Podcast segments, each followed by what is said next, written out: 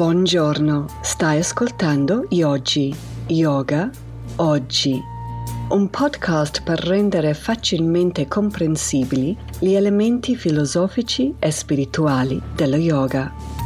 Quelle parole risuonano come un dolcissimo, ma al tempo stesso selvaggio, richiamo alla pratica. Con me, Tess Prevet.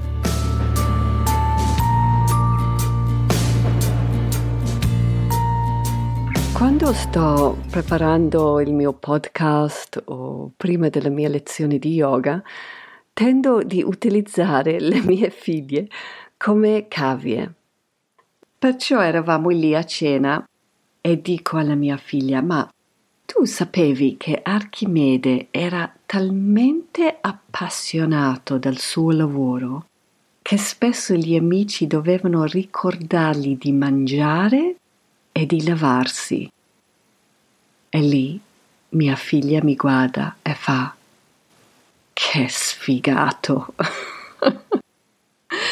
allora io non lo so se è un sfigato o no, però una cosa è molto chiaro. E questo è che questo uomo stava seguendo il suo Dharma, aveva proprio una sua vocazione. Dharma come vocazione. Proviamo a vedere questa cosa in un'ottica un po' stile commentatore di Patanjali, prendendo come esempio l'argilla. L'argilla può trasformarsi in una tazza, una scodella, un vassoio. Allora l'argilla in sé, la sua materia, cioè le sue qualità, lo rende un Dharmin, cioè è quella che possiede il Dharma. Le tazze che si evolvono da questo sostrato, il vassoio, la scodella, è il Dharma dell'argilla. Prendiamo un attimino Archimede. Archimede era il Dharmin, e il suo dharma era uh, di essere un matematico, un, un scienziato. Quello era il suo dharma. Dharma ha tantissimi significati. Per questo episodio vorrei utilizzarlo come sinonimo per vocazione. E anche se adesso parliamo molto del mondo di lavoro, voglio sottolineare che un tuo dharma può essere ad esempio l'essere madre, essere qualcuno che prende cura degli altri, non è che deve essere necessariamente mm, necessarily um, qualcosa che ha a che fare con il proprio lavoro. Bene, vocazione. Allora, io ho due teenager a casa e vedo che già comincio a, a preoccuparmi. E sì, sono un po' preoccupata per il loro futuro, il loro futuro a livello proprio lavorativo, perché non lo so, il terreno mi sembra un po' stile sabbie mobili, sta cambiando in continuazione e mi chiedo ma cosa faranno, come staranno, eccetera, eccetera. Allora cosa faccio quando mi sento piena di questi grandi dubbi? È che guardo, assorbo informazioni da chi sa più di me, da um, Yurval Noah Harari a Elizabeth Gilbert. E in effetti ho visto un piccolo clip su YouTube di Gilbert che era fantastico. Non è che è andata ad aiutarmi con le mie paure, no, però mi ha fatto molto chiarezza su cos'è un lavoro, una carriera e una vocazione. Perciò in un certo senso stiamo parlando anche di Dharma, e volendo anche di karma yoga. Volevo dire qua quello che ha condiviso questo, questa donna che mi piace molto perché è molto importante. Lei comincia il suo discorso parlando dei hobby e dice un hobby è una cosa zero risk e non è che dobbiamo per forza avere un hobby. Invece, quando si parla di un lavoro, lo dobbiamo avere. Questo è perché viviamo in un mondo materiale. Per non essere di peso a terzi, per essere degli adulti maturi, dobbiamo avere un lavoro. E non è detto che il lavoro deve essere fantastico, non deve essere inspirational o meraviglioso e non deve essere neanche la nostra vita. C'è il lavoro e fuori dal lavoro ci può essere la nostra vita. Il lavoro è lì per pagare le nostre bollette più che per un senso di appagamento. Poi va avanti dicendo c'è la nostra carriera. Una carriera è semplicemente un lavoro che ci piace da matti. È un lavoro dove siamo disposti a sacrificare sforzi, tempo e sudore. A differenza di un lavoro, una carriera non è necessaria. Non è che lo dobbiamo averne uno. Se odiamo la nostra carriera, questo è molto problematico. Lei dice, se questo è il caso, visto che dovrebbe essere un lavoro che ci piace moltissimo, allora è meglio smettere e andare a cercare semplicemente un lavoro. E poi arriviamo più alla sfera di, di Dharma con vocation.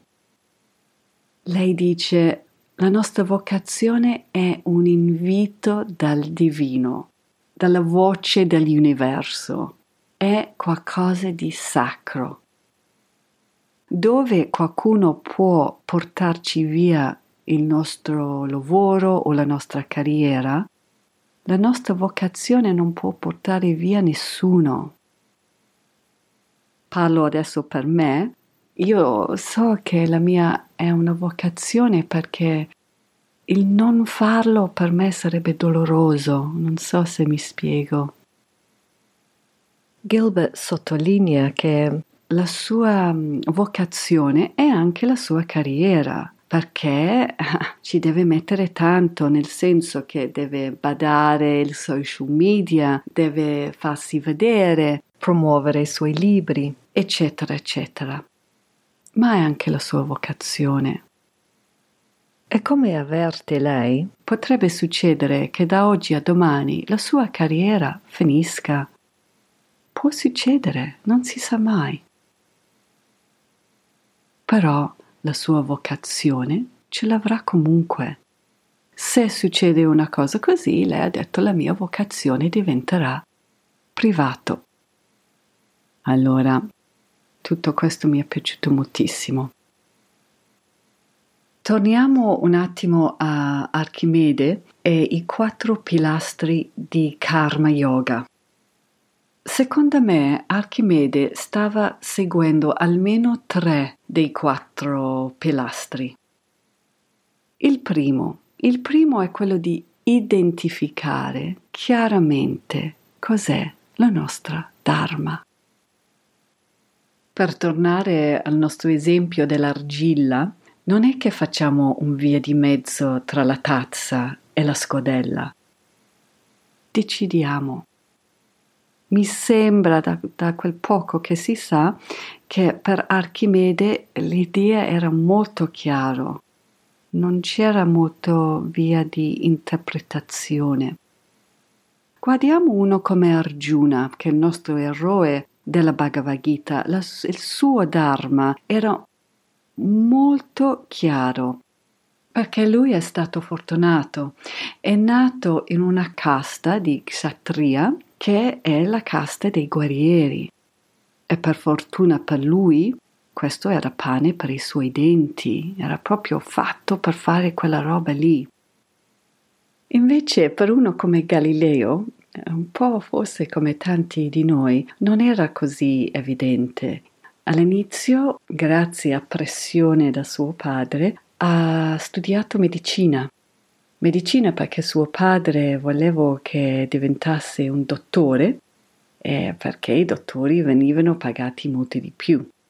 Infatti mi fa ridere questa cosa come i tempi forse non sono molto cambiati. E allora lui ha dovuto proprio andare da suo padre e chiedergli, pregargli di cambiare indirizzo.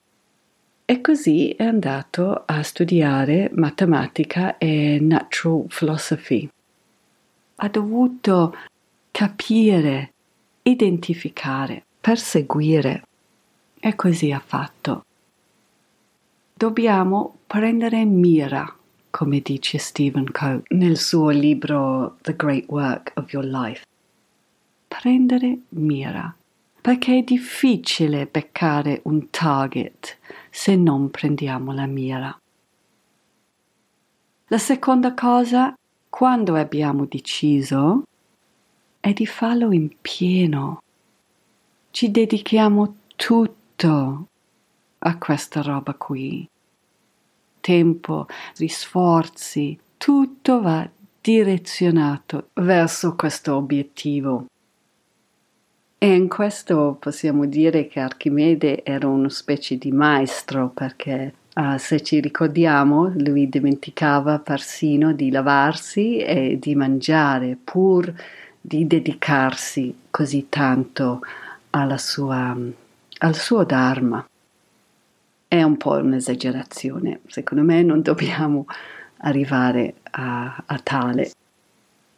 Il terzo pilastro di Karma Yoga è quello di non preoccupare dei risultati lavoro, del nostro lavoro. Questo trovo sia bellissimo. Nella Bhagavad Gita in 247 che è uno dei miei sloka preferiti, dice abbiamo il diritto del nostro lavoro, ma non ai frutti di questo. Cioè i risultati del mio lavoro non sono fatti miei. Questo io devo avere in mente. Non devo pensare al riconoscimento, ai soldi, ai like, ai follower, tutte queste cose qua. Perché se no mi sto infilando in una valle di lacrime, come dice Krishna, e sto parafrasando. Questo è molto difficile nella nostra società perché sembra che tutta la nostra self-worth, tutto il nostro valore viene un po' misurato secondo um, quello che otteniamo ed è pericoloso, tra virgolette, perché tutto questo dai follower, dal riconoscimento, sono impermanenti, cioè come le sabbie mobili si possono spostare, cambiare, sparire. E se domani non abbiamo più questi markers of success, cosa succede? Mi sto rendendo vulnerabile così.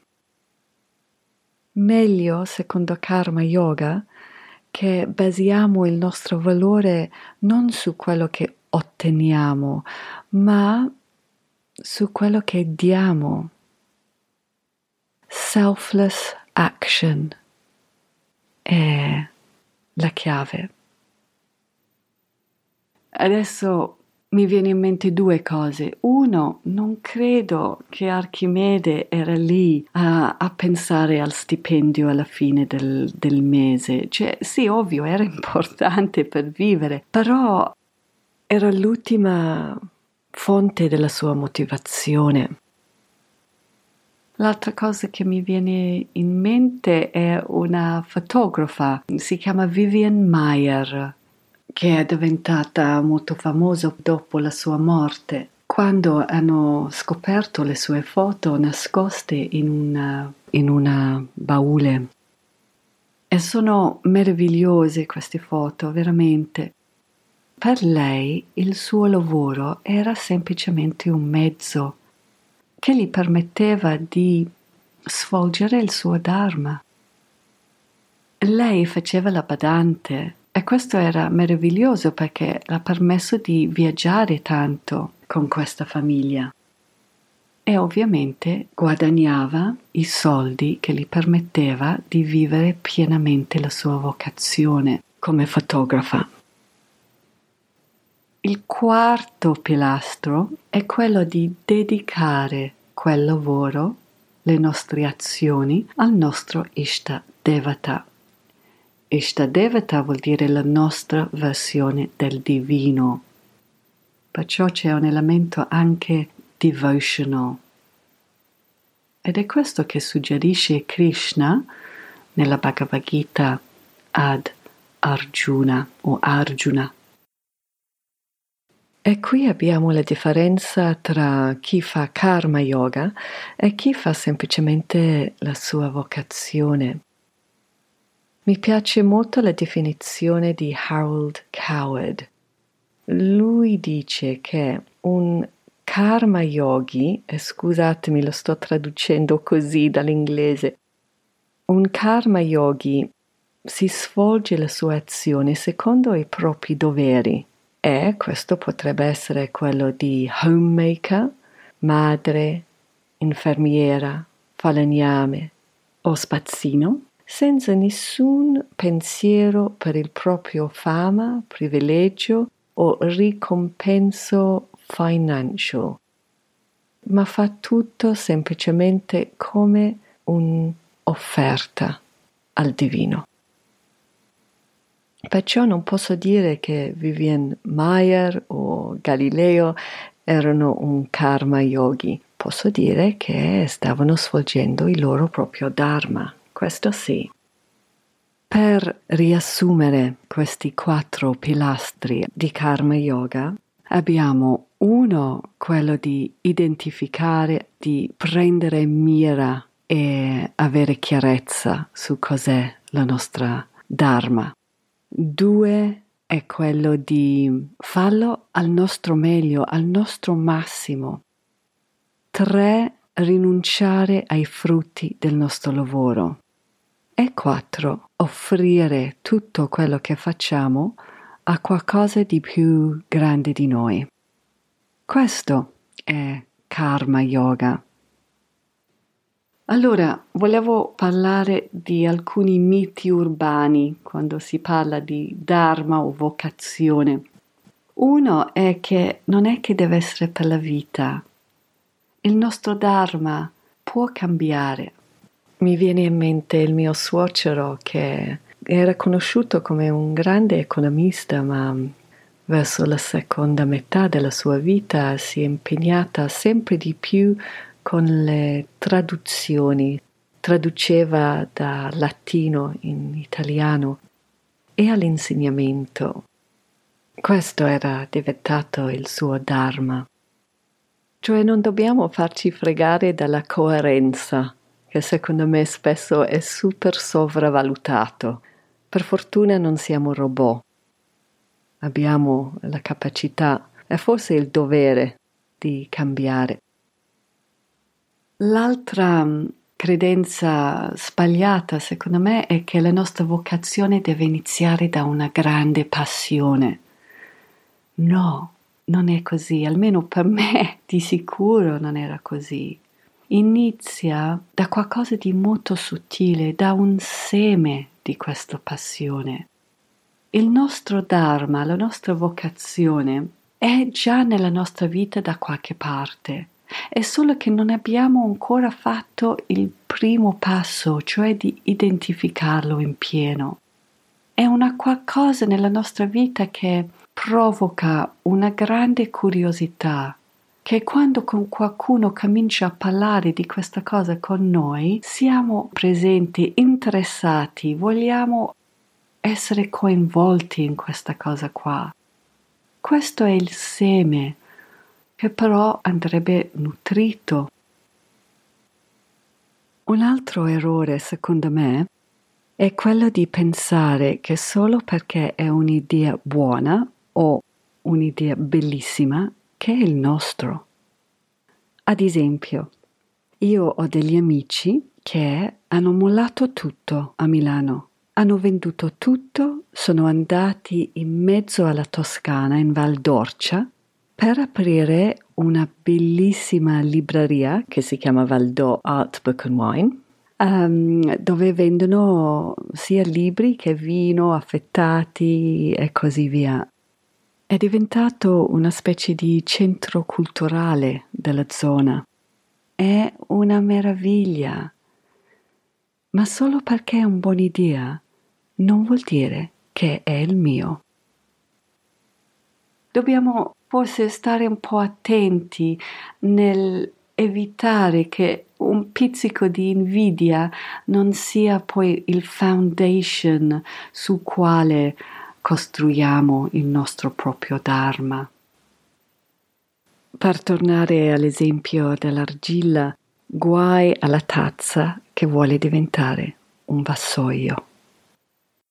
Infatti Krishna uh, nella Bhagavad Gita, un altro mio sloka preferita in 1847, dice è meglio fallire nel nostro proprio Dharma che avere successo nel Dharma di qualcun altro. Questo è meraviglioso, è così. Stiamo veramente rischiando di grosso se proviamo a sforzarci diventare, di diventare quello che non siamo. Quello che ho notato parlando del mio Dharma e per me è stata una strada molto tortuosa è che quando stavo andando nella direzione giusta era come se l'universo, se possiamo chiamarlo così, stava aprendo delle porte per me. Invece, quando, come tante volte, ho provato a prendere delle strade che non c'entravano nulla con me, era come se l'universo o il nostro Ishta Devata chiudeva le porte proprio in faccia alle volte, era molto anche doloroso, però sembrava proprio così. Per la nostra pratica questa settimana. Potrebbe essere quello semplicemente di discern, di capire dove stiamo su questo spectrum lavorativo con il job, il lavoro, la carriera, la vocazione di capire cos'è il nostro Dharma. Se sembra che non siamo minimamente vicino ad avere un nostro Dharma, potrebbe essere il momento di guardare intorno e cominciare ad identificare quali sono le parti della nostra vita che ci fanno sentire vivi. O come noi diciamo in inglese, what is it that makes me tick? Dove stanno le mie interesse? Volevo lasciarvi con questo quote che purtroppo non credo che sia traducibile in italiano. Noi diciamo che la nostra vocazione è anche il nostro calling, cioè siamo stati chiamati per fare questa, questa cosa. E mi piace molto questo quote che è God does not call the qualified, He qualifies the called. Questo mi piace moltissimo perché spesso credo che a volte possiamo sentire non abbastanza, non all'altezza, non abbastanza qualified, non abbastanza intelligenti, bravi per fare in pieno eh, la nostra Dharma e perciò questo mi dà molto speranza. Spero che vi è piaciuto questo episodio. Se è così, vi invito di subscribe e di condividere. Grazie, alla prossima. Volevo ringraziare Laura Kidd, cantautrice e produttrice discografica per la musica. Questo brano si chiama Slow Puncture. Per sentire di più vai a shemakeswar.com.